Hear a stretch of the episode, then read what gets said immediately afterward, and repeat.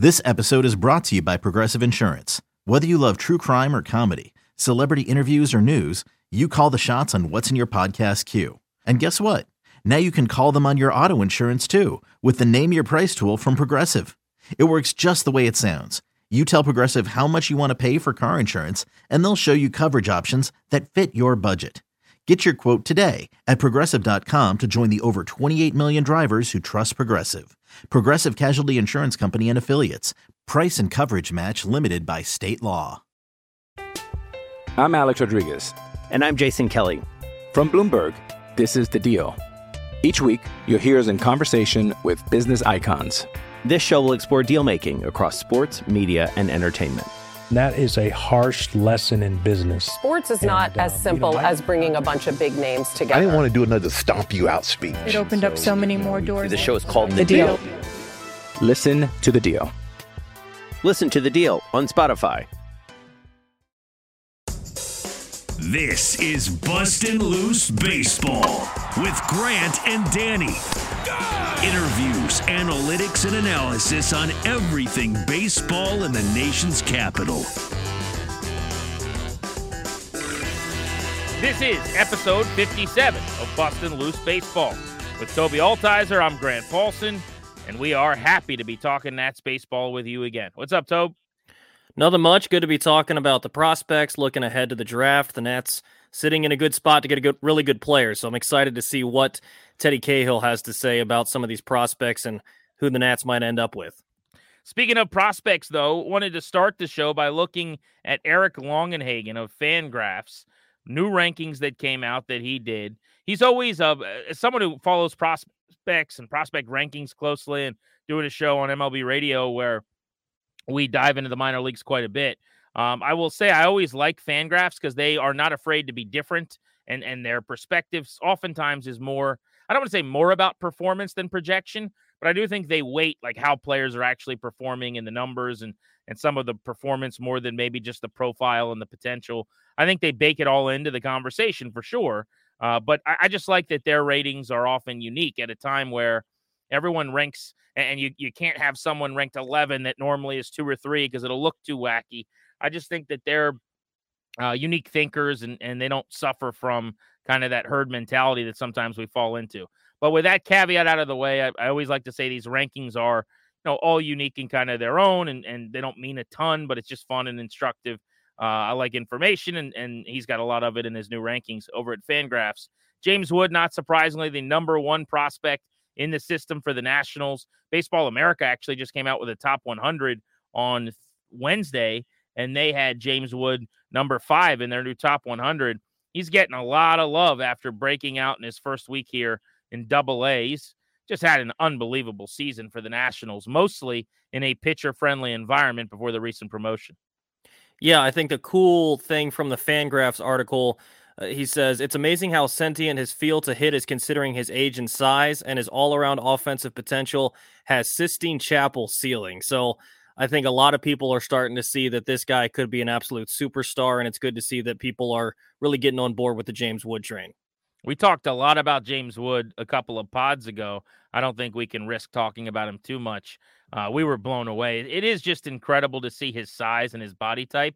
It almost seems weird to talk about like a, a person's body structure, but in sports, you know, normally athletes kind of look similar. He does not. He, his shoulders are, you know, are very, very wide, and he's got very long arms, and it, it just it's not a baseball body necessarily, but he's going to be in that kind of Aaron Judge, Giancarlo Stanton ilk in terms of height and overall size while being really good in the batter's box. There's, there's just not that many guys like that. Yeah, and I mean, right now is the time of a tall baseball player, right? A big guy, Aaron Judge, six eight. You got Elly De La Cruz, who made his debut this week, six six. Oneil Cruz, who's injured right now, but he's six seven. James Wood is six six, probably not done growing. He'll probably finish up somewhere around six seven. So I mean, right now is an era where those guys didn't used to play baseball, but now they are, and I think that's good for the game. I was in the National League dugout at the Futures game last year. I get to do the uh, sideline reporting and, and the in game broadcast for the Futures game every year. And I just remember talking to uh, Mike Scioscia that day, but some of the other coaches and people that were involved about how big the, the rosters were, and specifically that NL clubhouse. I mean, Corbin Carroll was tiny, and he now obviously is a front runner for NL Rookie of the Year. But he looked like a bat boy or a child in that dugout in that clubhouse. I watched most of the game sitting right next to Elly De La Cruz on the bench, you know, up on the top step, and uh, couldn't have been a cooler, nicer guy. To, by the way, what what a great experience that was. Just a, a really big personality, loves baseball. He came off the bench in the game, so he spent a lot of innings just kind of chilling next to me. But I'm telling you, the, the size of the players in that game, Jordan Walker and some of these dudes, uh, the average height it felt like in that clubhouse was like six four. Was just crazy. I mean, the game has changed to your point. Yeah, I mean, here's a know... good sign. Brady House is getting love. Brady House is number two on the Fangraphs list, Tobi. Uh, I, I, like that. I think people are sleeping on Brady House a little bit. I don't have the numbers in front of me, but I, I checked last night. I think it was, and it was around a 315 average and a, a 920 or something OPS on the year. He's had a hell of a season. Yeah, absolutely. It's good to see him getting some love again because at the end of last season, he falls out of the top 100. You wonder maybe something's really wrong there. Obviously, had the injury concerns, but having come back from that injury, he's back to mashing the baseball. And I mean, another guy that's big, 6'4, 215, another guy that maybe isn't in your regular mold of a third baseman. I'm excited to see what he can continue to do. I'd expect at some point this season he'll move up a level, maybe out to Wilmington, and just see if he can continue to develop because these two guys at the top, I think, have really high potential with their bats in the major leagues. And the reports for him defensively have been pretty good from what I've gathered. I know he's got seven errors on the season, but sometimes the hit versus error in the minor leagues, um, I, I don't care a whole lot about that. I'm not sure if Longenhagen said anything specifically about his defense, but I feel like we knew he wasn't going to play short. He was too big for the position. They were going to move him over to third. And I feel like that transition's gone pretty well. Yeah, and it he says here he not only looks like a sure bet to stay at third base, but is potentially an impact defender there. So yeah, he's he's improved defensively. He's going to help you at third base, and I'm really excited to see what his bat can do.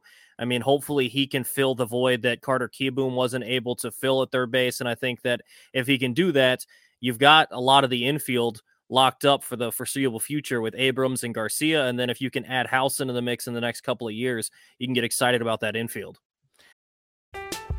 I'm Alex Rodriguez. And I'm Jason Kelly. From Bloomberg, this is The Deal. Each week, you'll hear us in conversation with business icons.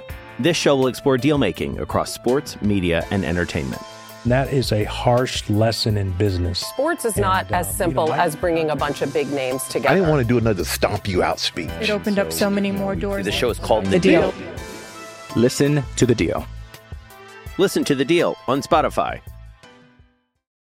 Wood, by the way, is going to turn 21 years old in a few months. Brady House just turned 20. He's in Fredericksburg. He should be in Wilmington, as you said, here soon. Uh, the number three prospect on the list is Cade Cavalli. He's out with Tommy John, which is a shame. We saw him pitch in the big leagues once last year, left that start. Well, pitched in that game, and then we found out afterwards um, that they were going to have to, you know, slow roll him. He didn't pitch again the rest of the season, and then he got hurt in spring training this year and needed TJ. So hopefully he'll be back early next season. Cavalli's just kind of been a forgotten man, to be honest.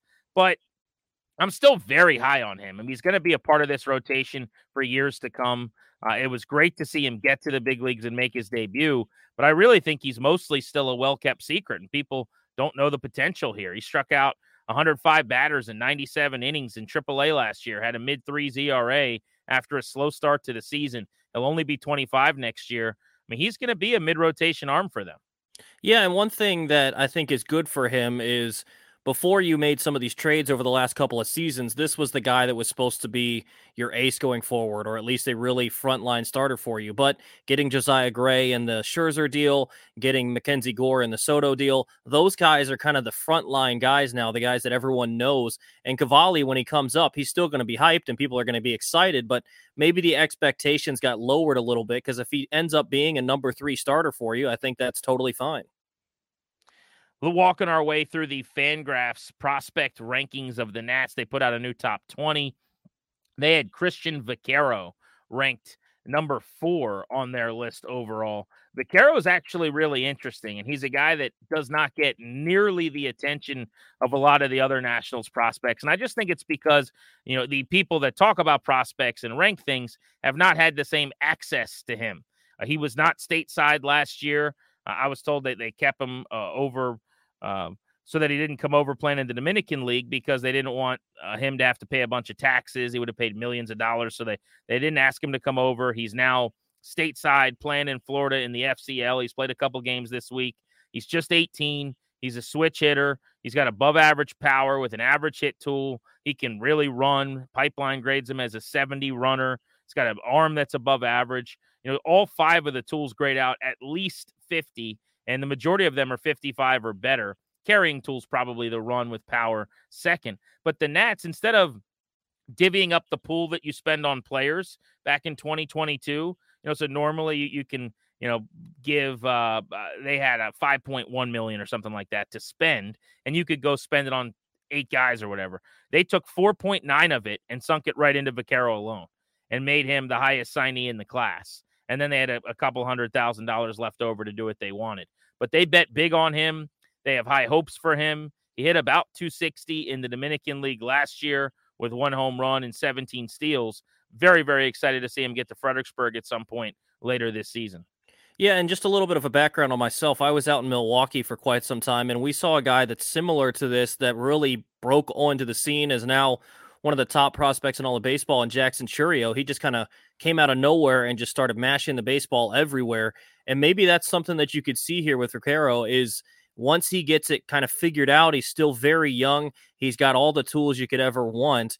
Once he gets it going, gets it figured out a little bit more, you could see him really rise up these rankings and be someone that you, we're talking with James Wood and some of these guys. I'm pretty excited though when you look at just the outfield in general. I know we'll get to some of these guys in a little bit, but you got James Wood, you got Vaquero, you've got Robert Hassell, you've got Elijah Green. So hopefully they'll be able to develop a couple of these guys, and you can look at the future of this outfield as pretty exciting. The number five prospect in the Fangraph rankings is Cole Henry. Henry, a now double A arm. He had gotten to triple A before being shut down, had thoracic outlet surgery, came back earlier this year, pitched twice in Fredericksburg, seven innings, 11 strikeouts, and just four hits. They bumped him up to A plus Wilmington. He pitched eight innings of six hit ball. He struck out five in those eight innings. So now 15 innings and 16 strikeouts this year against just 10 hits. He's got a 1.2 ERA in his first four outings. They have pushed him to double A Harrisburg now and the 23 year old righty, the second round pick out of LSU, who was the 55th pick in the pandemic draft in 2020, is back to knocking on the door of the majors. And hopefully, we'll see him author the final chapter of his comeback story to get back to the big leagues uh, this season.